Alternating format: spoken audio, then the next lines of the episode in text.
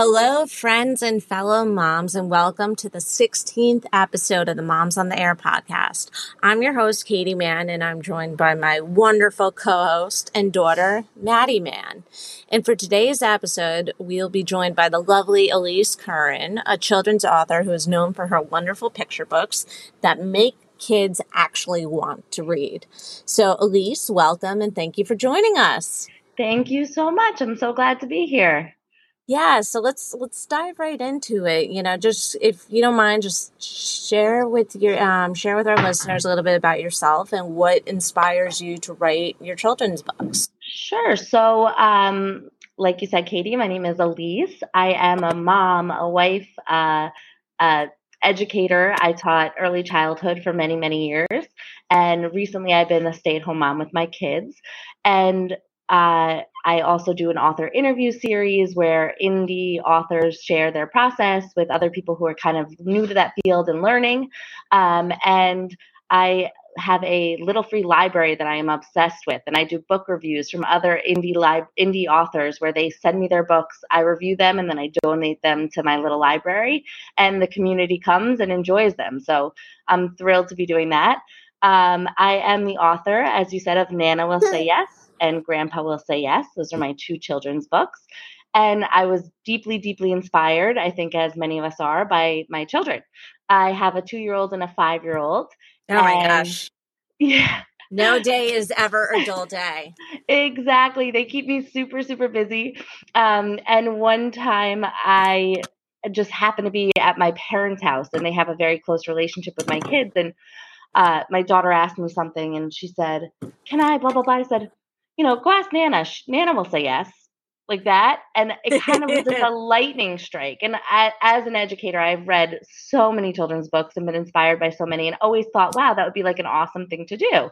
Um, but that was the day lightning struck, and I said, Nana will say yes. I was like, I think there's something there that's kind of a universal truth. So their relationship kind of inspired me to write my first book, which came out in 2022, which is Nana will say yes. Um, and then I quickly followed that one up with a story about my dad and my son. Uh, oh, that's awesome. Will say yes. So, you know, I was thrilled to get them out for my kids to be reading them as children. And uh, yeah, that's kind of what inspired me. No, and I think the book titles are very, very relatable. Um, I definitely think they are to say the uh, the least. And you know, for you, how do you ensure your characters and story, you know, can connect with young readers?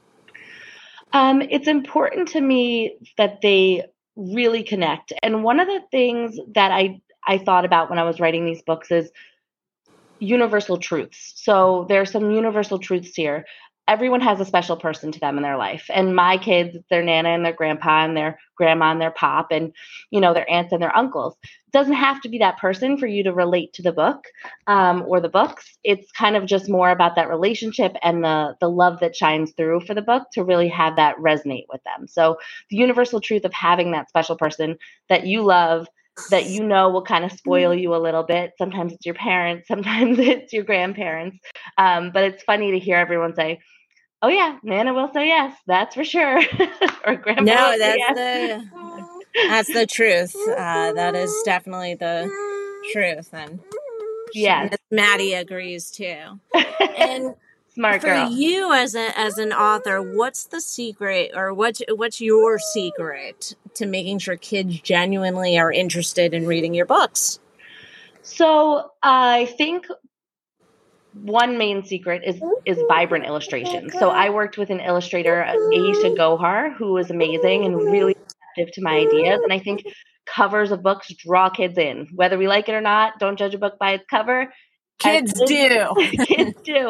So like also going with the universal truth themes, you know, kids love bikes, kids love cookies, kids love, you know, seeing love on the page. So I think that having those like bright colors and illustrations and and some of those things that kind of can pull them in um, is a key. In terms of the inside of the story and what the story is really about, um, having predictable text. So young readers uh, can start to feel confident and build their fluency while they're reading or hearing this story. Um, so Nana will say yes when you ask her to, and then Nana will say yes even though and it kind of repeats throughout the text. So kids get comfortable with that. They know that it's coming next, and that's like a draw for them to really want to be reading it.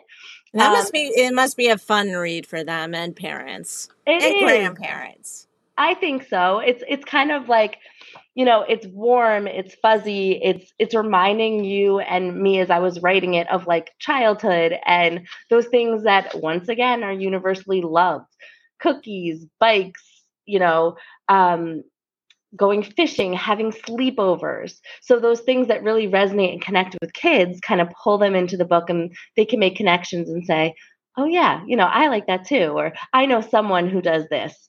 Uh, so i think that that's kind of key into really making them want to keep reading the book and reading it over and over because exposure to the same book is key to reading development so no, I, I couldn't agree with you more. And how do you balance, you know, for, for you, how do you balance the educational aspect of your books while keeping them entertaining? Yeah. So, um, like I mentioned, there is the predictable text aspect of the book. Um, and that's a tool that writers use to kind of make kids more comfortable when reading, develop their fluency, um, and really just hook them. Um, so there's that. There's also snap words or sight words which are built in. I know sight words. I know it's early. it's early for sight words, but those words that in kindergarten we really want kids, kindergarten through second grade, to kind of memorize and have them known like this. So throughout the book, I purposely put in words like will, say, yes, you, to, go, the, look um, and that's kind of the educational piece for the early childhood aspect of it. Um, the other piece for the educational aspect is using beginning sounds. Um, so using, uh, for example, in this picture, Nana will say yes when you want to show her. And then the kids can kind of use that beginning sound that they might be learning and use the picture, which is a strategy to help them. Good job. Yes. Which is a strategy to help them read that word bugs. Um, so they see the bugs in the picture, they see the the word that starts with the letter B, and it's a strategy that kids are taught in early reading. So that's kind of the educational piece snuck in there. Um, and then the entertaining piece is the rhyming in it, the high interest topics, um, and then the feelings, because I think we all can kind of relate to the feeling of love and um, affection towards someone that you really care about. So I kind of tried to have that balance in there for everyone. No, and that's a that's a great great asset to parents to kids for having them you know kind of embrace reading. And what's your creative process when crafting these stories? So uh, for these books they were both kind of lightning strike moments. The the say yes was lightning strike and a few of the other ones that i'm working on currently are kind of happens with a lightning strike. After the lightning strike it's kind of like a circle moves towards brainstorming. I end up just kind of writing down my thoughts thinking of if i want it to be a rhyming book thinking of different rhymes for the for the story what kind of can tie in um, what do i really want to get across? So it's more like a list and just throwing down different ideas um, after that, I kind of moved to like a drafting or storyboarding, which is mm-hmm. one of my mm-hmm. favorite parts, um, where you can where I map out the book and I say, okay, I want this, and then here's a kind of idea for a picture to match it, and then the next page, very similar throughout the whole story, just kind of map out what it might look like, and all of it's fluid and can change. Um, but that's my favorite part, where it really starts becoming something visual. Uh, after that, I kind of send it out for edits and sharing with family and friends, trusted people, teachers I've worked with um, who I really, really trust. Um, and respect their opinion, and they kind of throw back different ideas. Oh, how about this? Or maybe this part, think about this again. Um, so that's like the edit and share, and then it goes back into a revised stage. And I would say I go through that cycle a few times to kind of get it right and keep revising and keep drafting and and you know the words come pretty quickly but sometimes the order and the ideas really need some work. That's true. Hi.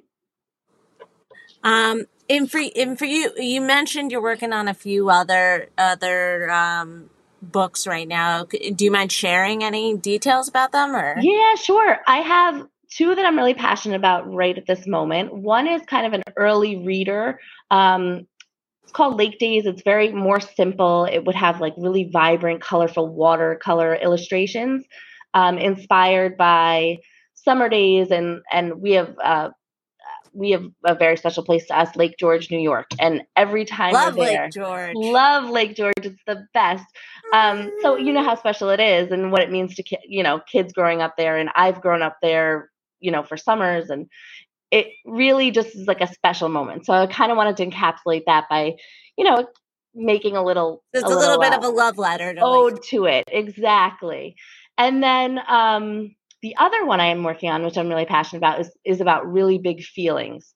Um, so it's it's about starting again. It's kind of providing a strategy to kids when they're in that moment and they have these huge feelings. And toddlers, we know, will really give you those big feelings. A hundred percent. It's zero to one hundred. And they need help getting through them. So it's kind of it's a it's called starting again as your friend, and it kind of goes through on like how you can reset, take a breath, um, and it follows a child through their day.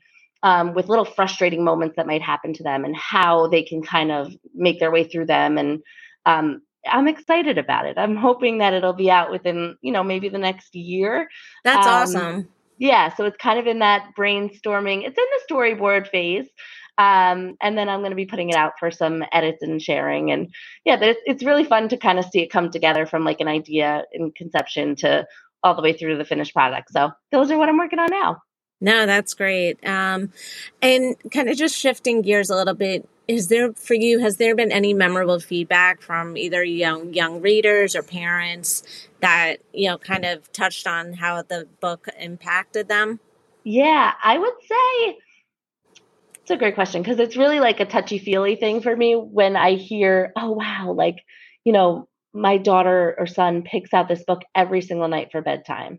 And that's really memorable to me because I'm like, wow, that's a memory that they're making with their parent and a bonding moment at the end of a long day that this is what you choose to pick out is like, you know, it's really heartwarming. And then the other thing that really sticks out to me um, is parents and grandparents saying to me, adults remembering their time with their grandparents when they were younger and saying it like flooded them with memories and you know reminding them how special their grandparents are and like how that relationship was kind of like next generation for them. So that has been huge for me to hear you know adults remembering their time with their own grandparents and me seeing my kids with their grandparents it kind of just feels full circle. Yeah. so that has been super memorable to me about the the feedback i've been getting no, that's awesome. And who are some of your favorite uh, writers and children's writers? I love um, Laura Numeroff, the Give a Mouse a Cookie, to Give a Mouse a Cookie, and like great the, book. Oh, it's the best, and that really inspired me with the predictable text aspect of my book to really like hook and draw in. Um, I'm a big fan of Natasha Wing, who has uh, the Night Before series so the night before preschool, the night before kindergarten, the night before dance recital. I actually haven't seen those before. I got to check those out. Oh, they're really fun. They're fun and they have so many. Like every holiday, my daughter wants to get the new one for, you know, oh, it's going to be Halloween. Let's read the night before. And we end up reading it for like a few weeks before. She's obsessed with them. I love that. Um, and then I've been really inspired by a few uh, indie authors recently, specifically Megan Kraft, who does a series called Mission Inclusion.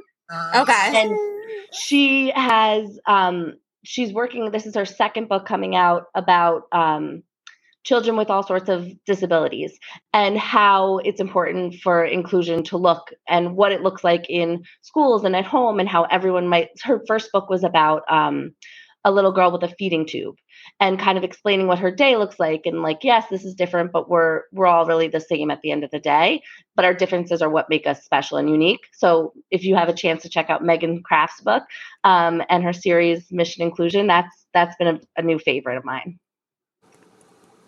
Oh, that's great. And uh, where can people uh, get your books and follow you? And yeah, you can follow me um, on Instagram at Alise Curran Writes. Um, check out my website, alisecurran.com. Um, and you can get my books on Amazon, Barnes and Noble. I highly recommend getting them on bookshop.org because that supports local bookstores. Um, that money kind of filters back into the local community. Um, and you can choose the local bookstore you'd like to support also. Um, so that's my recommendation, but you can also easily get them on Amazon. Okay. No, that's great.